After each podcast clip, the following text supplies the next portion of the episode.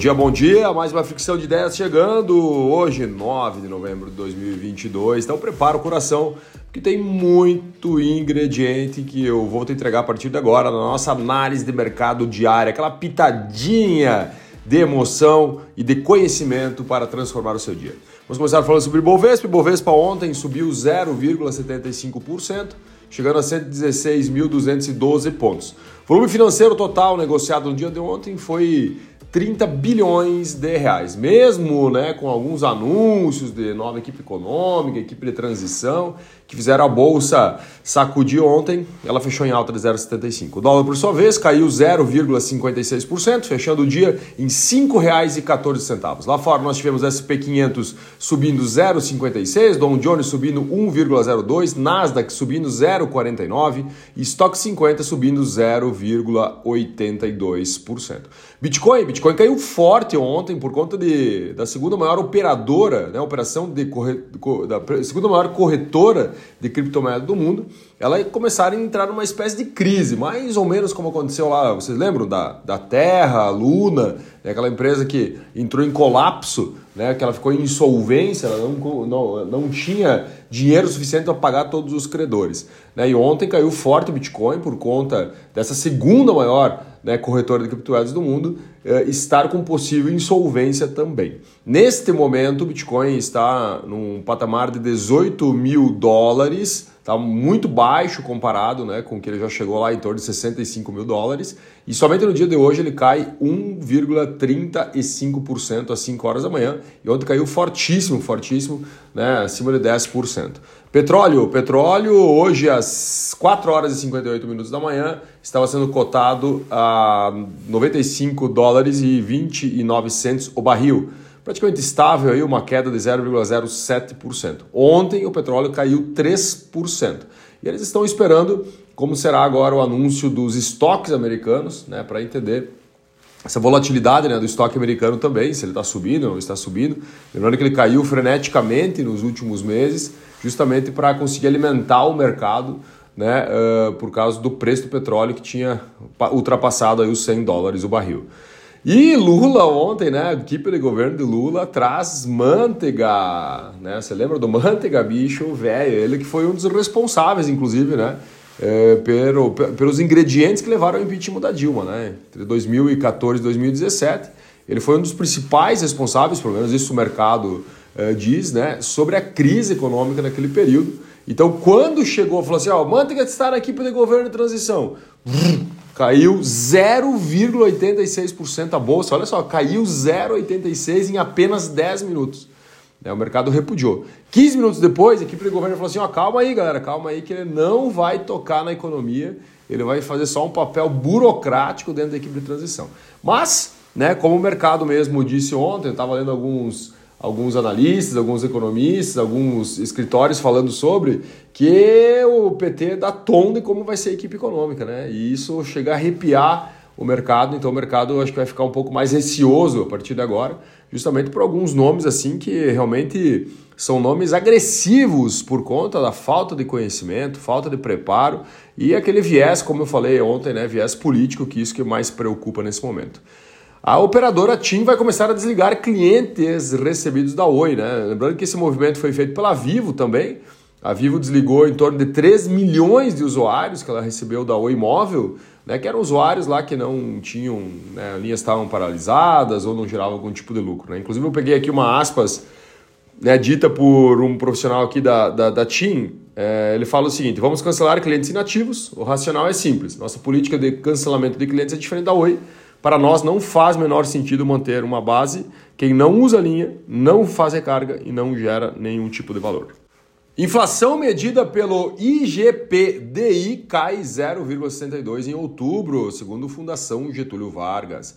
Esse índice aqui, né, que é o Índice Geral de Preços Disponibilidade Interna, IGPDI, ele era a antiga inflação no Brasil, né? Por muito tempo foi medido esse indicador, era o indicador da inflação.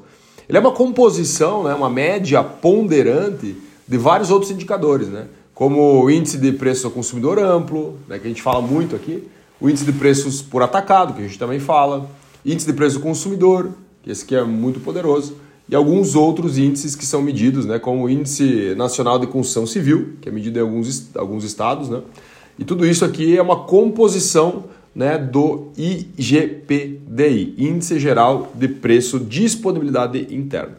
Então, no mês anterior, né, no mês lá de setembro, o índice já tinha recuado 1,22%, né, e agora nós temos um acumulado nos últimos 12 meses de uh, 5,59% e no ano de 4,89%. Em outubro de 2021, esse mesmo índice tinha subido 1,6%. Lá nós tínhamos um acúmulo de 21%, né? Só para você entender, lá nós tínhamos uma inflação de 21% nesse indicador. E agora, nesse momento, nós estamos na soma do ano 4,89%. Preço dos aluguéis sobe 0,10% em outubro, não em todas as regiões, isso que é uma média nacional. Lembrando que em setembro nós tivemos uma deflação de 0,2%, então agora em outubro a gente sobe 0,10%. Em São Paulo, por exemplo, houve um grande recuo, inclusive o maior do Brasil, um recuo aí de 0,18% em setembro e 0,69% no mês de outubro. Brasil é o país latino que teve maior queda de extrema pobreza em 2020. Isso quem está dizendo aqui é o Banco Mundial. Isso é muito legal, né? Tá lendo um pouco mais a fundo essa reportagem, vou trazer só uma palhinha aqui para você. Né? Mas foi o menor patamar de extrema pobreza no Brasil desde 1980, quando começou a se medir né, esse indicador. O Banco Mundial calcula que, que pessoas de extrema pobreza são aquelas que vivem com 2 dólares e 15 centos por dia, né? menos disso. Então são pessoas que estão na extrema pobreza. E nesse momento no Brasil, em 2019, para você ter uma ideia, nós estávamos com 5,4% das pessoas em extrema pobreza. Em 2020, nós fomos para uh, 1,9% em extrema pobreza, segundo o Banco uh, Mundial. Uma queda de, 2, de 3,5%. Muito em 2020 foi por quê? Né? Lembra auxílio emergencial? Então, auxílio emergencial, o carteamento do dinheiro, a maneira como foi distribuído o dinheiro, era uma maneira muito simples de qualquer pessoa ela conseguir da, da, sacar aquele dinheiro. Acho que acredito que tiramos, né? Então, por causa desse movimento, muitas pessoas da linha da extrema pobreza. Vamos falar um pouquinho sobre cenário internacional. Ucrânia diz que não vai arredar um, sequer, um centímetro sequer né, do seu território. E ela falou que a única forma dela sentar para negociar com a Rússia é ela ter uma integridade total do território. Lembrando, né? Que a Rússia, inclusive, já anexou, né, na visão da Rússia, óbvio, anexou algumas regiões da Ucrânia, né, que, segundo a Rússia, elas, eles conquistaram de volta. Né? Nos Estados Unidos se fala de risco à democracia também, né? Quando a gente fala de democracia, risco daqui, de lá, e cabo de guerra, e puxa, estica. Nos Estados Unidos também, você só muda o endereço, mas o discurso é o mesmo, né? Biden alerta sobre o risco à democracia e o Trump surge né, com mais uma candidatura à Casa Branca, segundo algumas fontes Semana que vem o Trump já vai falar assim: ó, eu vou concorrer daqui dois anos a presidente. Lembrando que eles estão agora numa eleição de meio de mandato, onde se troca lá os deputados estaduais e também eh, deputados federais, perdão, e também algum eh, um terço dos senadores, se eu não me engano. Uh, reabertura da China, com a reabertura da China, minério de ferro sobe. Lembra que a gente sempre falou lá atrás, né? A China hoje é uma grande consumidor de ferro por causa da sua indústria. Eles estão lá com aquela questão de Covid zero, fecha tudo, lockdown ainda, né? E a China, agora com essa possível reabertura, o minério de ferro acaba subindo novamente. Então o minério de ferro ele atingiu a máxima em duas semanas, e só para você ter uma ideia, nessa semana aqui a Vale, que tem uma coligação né, com o minério de ferro, obviamente, ela subiu 6,62%. Rússia fala sobre sanções e é a primeira vez que uma autoridade fala nesse tom. Né? Então sempre foi falado sobre sanções, a Rússia não, nós estamos preparados, blá blá blá. E é a primeira vez que uma autoridade, né, presidente né, do Banco Central russo falou nesse tom. Eu vou colocar aqui até aspas para a gente não sair fora do discurso. Né? Abre aspas. As sanções são muito poderosas. Sua influência nas economias russas e global não devem ser subestimadas. Isolar-se de uma influência não é possível. Isso aqui quem disse foi a presidente do Banco Central russo. A recessão ainda não chegou. Será que não chegou? Olha só, né, cara? Eu, tava, eu estou analisando um pouquinho mais a fundo, né? Lembrando que nós estamos na terceira temporada da Fricção de Ideias. Né? Então, nós, uma análise um pouco mais profunda sobre alguns cenários. E a gente, eu acredito sim que a grande recessão ainda não chegou né, para vários países. E aqui eu estou fazendo um comentário sobre, sobre especificamente né, a parte britânica do negócio. Né?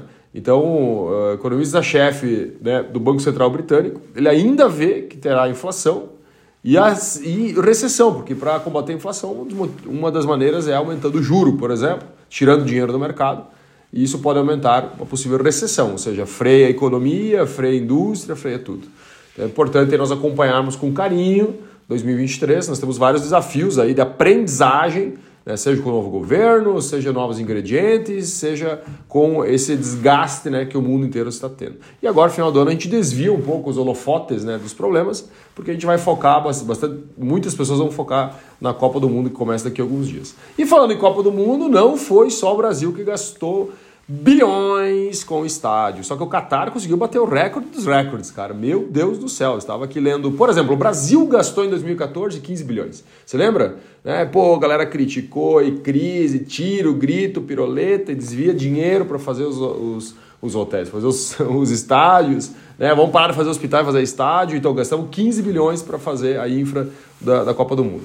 Para ter uma ideia, em 2002, né, o Japão e Coreia do Sul sediaram a Copa e gastaram 7 bi juntos. O Brasil gastou 15, né? Então, é, gastamos 15, dobro.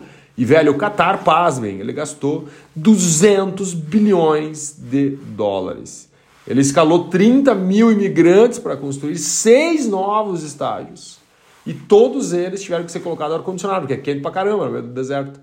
Só que olha só, mesmo tendo gasto 200 bi, né, ou seja, o Brasil gastou 15, ah, o Japão e Coreia gastou 7 e o Qatar gastou 200. 200! Né? Mesmo com 200 bilhões, a Copa mais cara do mundo já registrada, né? o, o, o Qatar terá o menor público desde 1990. Só para você ter uma noção então aí do, da bucha de canhão né, que o Qatar. Inclusive, o ex-presidente lá da, da FIFA falou que foi um erro né, ter colocado o Qatar. Né? Lembra da questão de, de até mesmo de corrupção envolvendo isso aí tudo, cara, com essa Copa do Mundo aqui vai dar o que falar. Para gente finalizar, a montadora chinesa, não sei se é assim que fala, mas vou falar da forma que está aqui escrita, BYD, não sei como é que vai falar esse, esse nome que eu não pesquisei. Lançará uma marca de carros elétricos premium em 2023. Esses carros da chinesa vão custar de 110 mil dólares a 206 mil dólares. E o primeiro modelo será um off-road. Beleza, meus amores? Espero que o dia de vocês seja maravilhoso. O meu tende a ser, será muito maravilhoso, acredito que sim. E nos encontramos amanhã com mais uma fricção de ideias, nossa análise de mercado diária para fazer o seu dia um pouquinho diferente. Espero que esteja fazendo sentido essa terceira temporada, que sim, ela, ela terá fim. Possivelmente acabaremos ela aí meados de janeiro, final de janeiro, e eu gostaria que você de alguma forma nos desse feedback. Você está fazendo sentido? Se você está ouvindo até aqui, né? Pô, agora em torno de 13 minutos. Eh, e se está fazendo sentido, manda algum lugar, algum canal, marca no Instagram, manda uma resposta de e-mail, manda um WhatsApp, seja o que for, só para que eu entenda se eu estou no caminho certo, é porque eu estou aqui solitário nesse momento, lendo desde as 4 da manhã, para agora 5 horas e 57 minutos enviar esse áudio para minha equipe né, subir no Spotify para você, tá bom? Beijo no coração, valeu, até mais!